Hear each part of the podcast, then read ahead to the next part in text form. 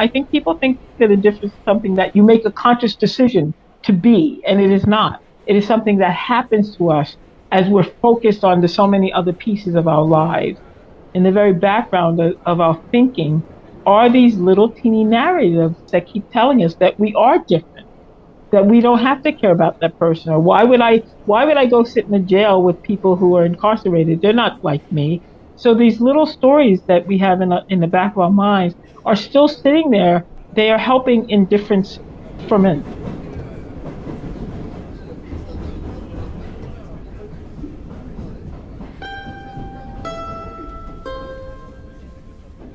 Welcome to Towards a Kinder Public, a podcast exploring issues in public space and ways to design kinder space that better meets our interconnected needs. I'm Kevin Castle, and along with Annie Chen, we are Kinder Public. Today's episode is Belonging and Absence in Public Space, and the first half of our conversation with Reverend Peaches Gillette. Reverend Gillette is a published poet, a prison chaplain, a diversity and race relations consultant, a school board member, and an educator. She lives in Ithaca, New York, in her writing, Reverend Gillette has shared vivid stories of her childhood in Park Slope, Brooklyn, of summers spent writing in the woods of Vermont, of personal experiences of racism, of devastating loss and heartbreak, of bringing light into dark places, and the potential of love. The theme that winds through these stories is the conviction that our presence is a powerful invitation to action in Promises to Keep, Wading the Waters of Belonging, she writes In this individualistic society, we forget that we are truly defined by our time here together and defined by one another. And without one another, we would not know who we were. Our sense of self, both negatively and positively, is constructed by our relationships from the time we are born. We know this, we see it. It is actually quite beautiful, this belonging to one another, this seamlessly drifting into the need to belong and have another belong to us. To be thoughtful, to think of others, and to wish and do them well. We will talk about her ideas of public space, race, equity, and inclusivity today. With Kinder Public's purpose in mind, to encourage kinder and more inclusive public space we share this conversation with the Reverend Peaches Gillette. Thank you for being here.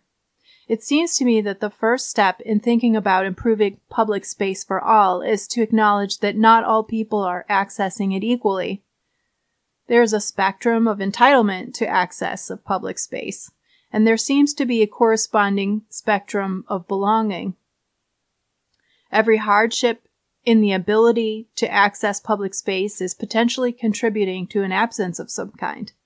But what about inclusion? You have spoken on the subject of belonging. Can you share thoughts about the experience and feeling of belonging? What does belonging mean? I started looking at the sense of belonging as almost the feeling embraced by a certain kind of love and being embraced and that love spreading out into like you mean something to me i need to have you in my life and those kind of things and i and that's what um, belonging started meaning to me we have specific expectations in certain types of relationships that have their own value and their own space and when you remove one it's almost like that game jenga if you pull a block out the foundation starts crumbling hmm. so in contrast to belonging how do we identify and understand absence? And how can we think about the human costs of exclusion yeah. in our communities? I was talking to someone today and I, was, I used the expression to cross bridges or to build bridges, I use. And, and then I thought, you know what, the truth of the matter is the bridges are actually there. It's just a matter of crossing them.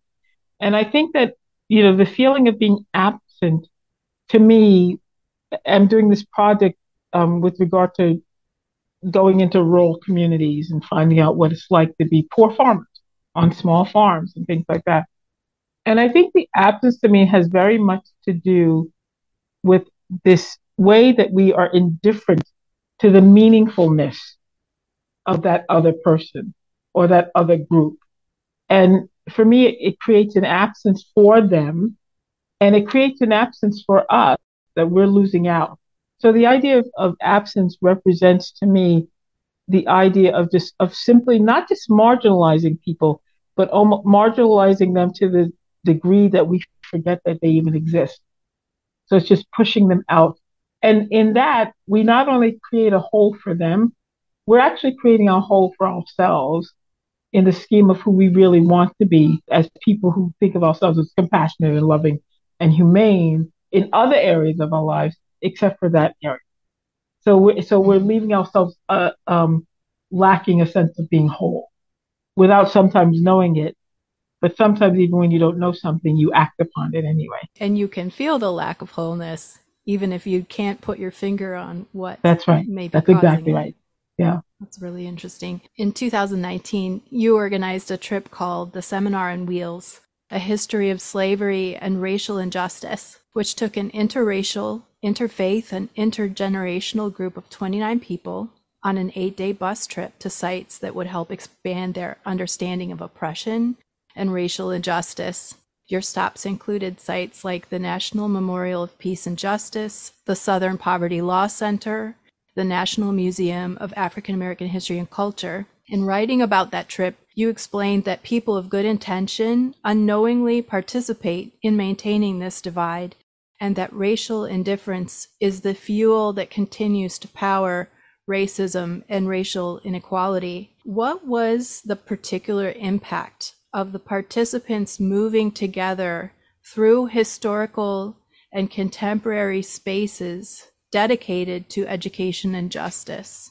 And are there collective or individual experiences from the spaces you visited that you would like to share? Yes. The trip itself was actually organized by the, the First Presbyterian Church up in Ithaca.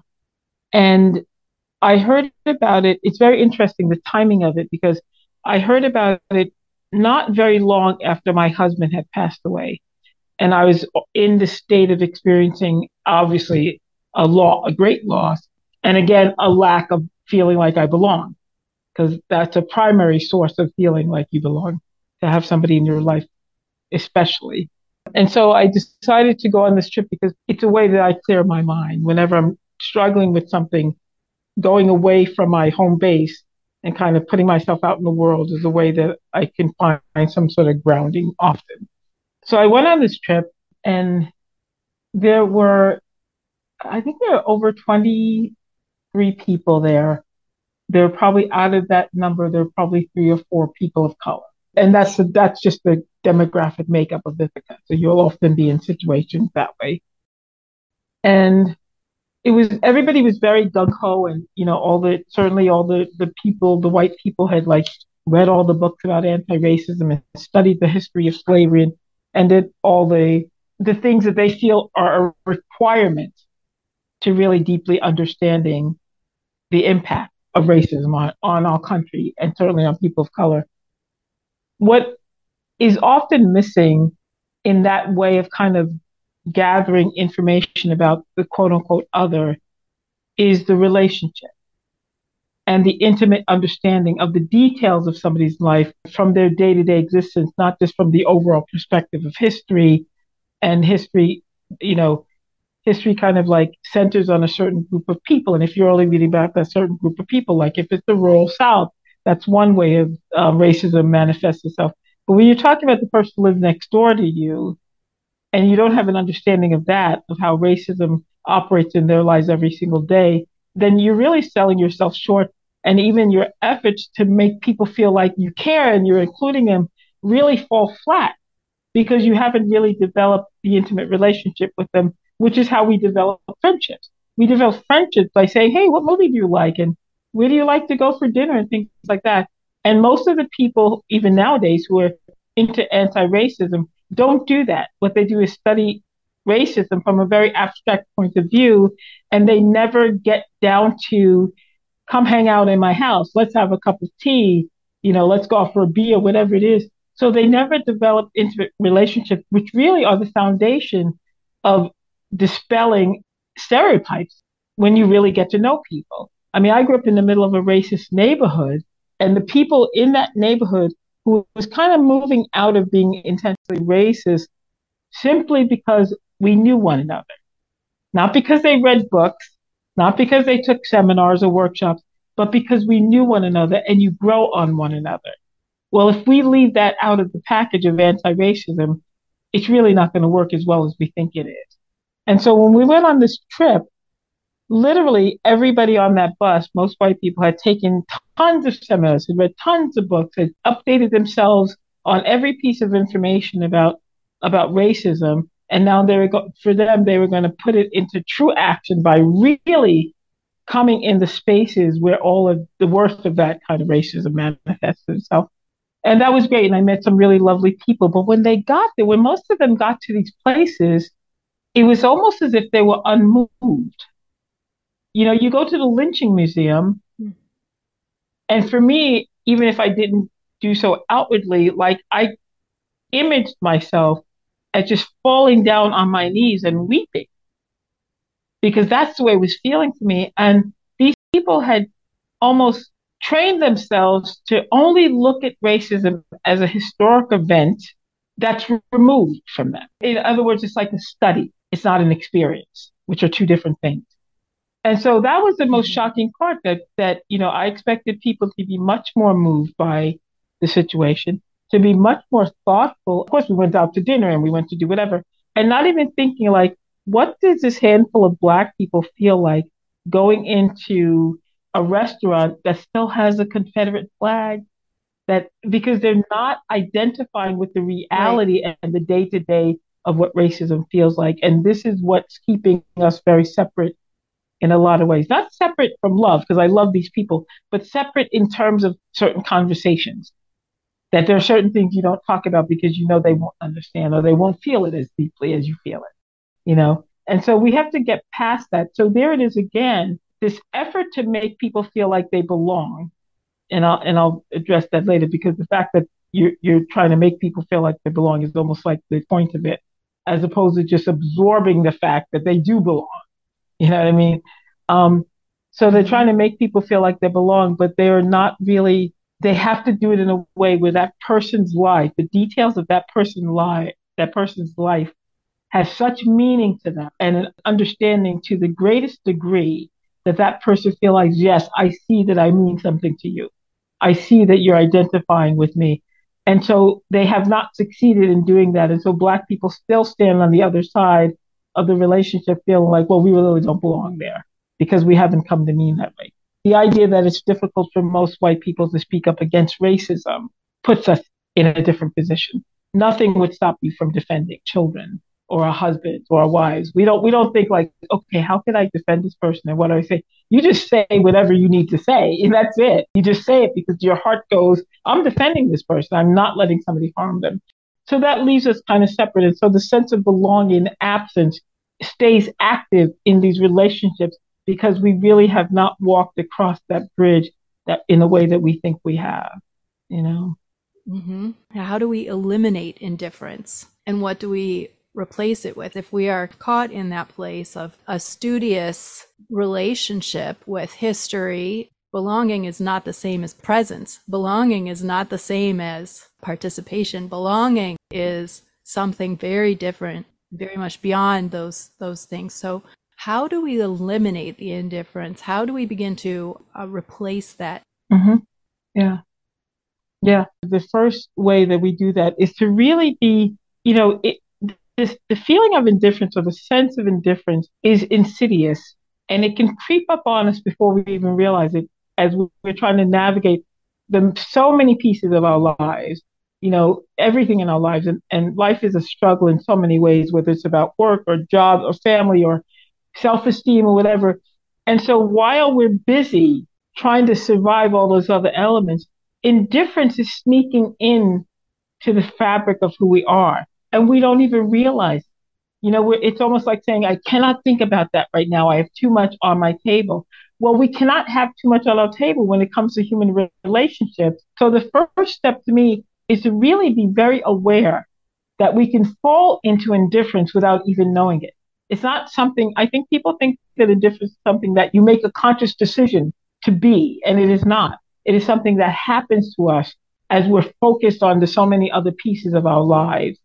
And as in the background, in the very background of, of our thinking, are these little teeny narratives that keep telling us that we are different, that we don't have to care about that person, or why would I why would I go sit in a jail with people who are incarcerated? They're not like me. So these little stories that we have in, a, in the back of our minds are still sitting there. They are helping indifference ferment, you know, that we already set up in this world. We're like, well, if you're a Republican, we don't we don't have to care about you. If you're this, I don't have to care. If you're across the world, I don't have to care about you. So we have these little narratives in our head, and then indifference starts seeping in and ma- making those things grow into this picture of inhumanity, basically, because that's ultimately where it ends up being. So the first step to getting rid of that is to be very conscious of the fact that it will take over without us even knowing it. And so we have to keep that on our mind. If you think about the fact that anything, any any of our qualities and virtues, like let's say just love, for instance, those things are active forces. They're not passive forces. Love has things that you have to do to prove that that's what it is. So you think about that. Well, there are things you have to do to prove and to manifest this the fact that you're not indifferent to people. It's not a passive thing. You don't just let it sit there and hope that it happens. You know, you have to make it happen. You have to keep it on the focus of what you're doing. And I think most people not only don't understand that, but they get so consumed with their own life. And even they get so consumed, just for an example, complaining about injustice. And in the background of their, of their thinking, they're allowing injustice to ferment because they're not actively working against it. You know, they're not actively working against indifference. And while they're complaining about indifference, it's still fermenting in the back of their mind, mm-hmm. you know, and you have to be conscious of that. We always have to take steps and actions to keep things where we want them to be.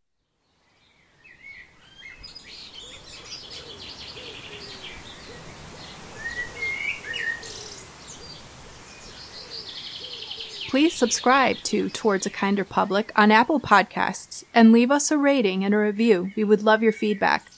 To share information about issues in public space and spaces that are doing things right, please email podcast at kinderpublic.com. Links to the guests and topics mentioned, as well as a full transcript of the conversation, are available on the podcast section of our website, kinderpublic.com.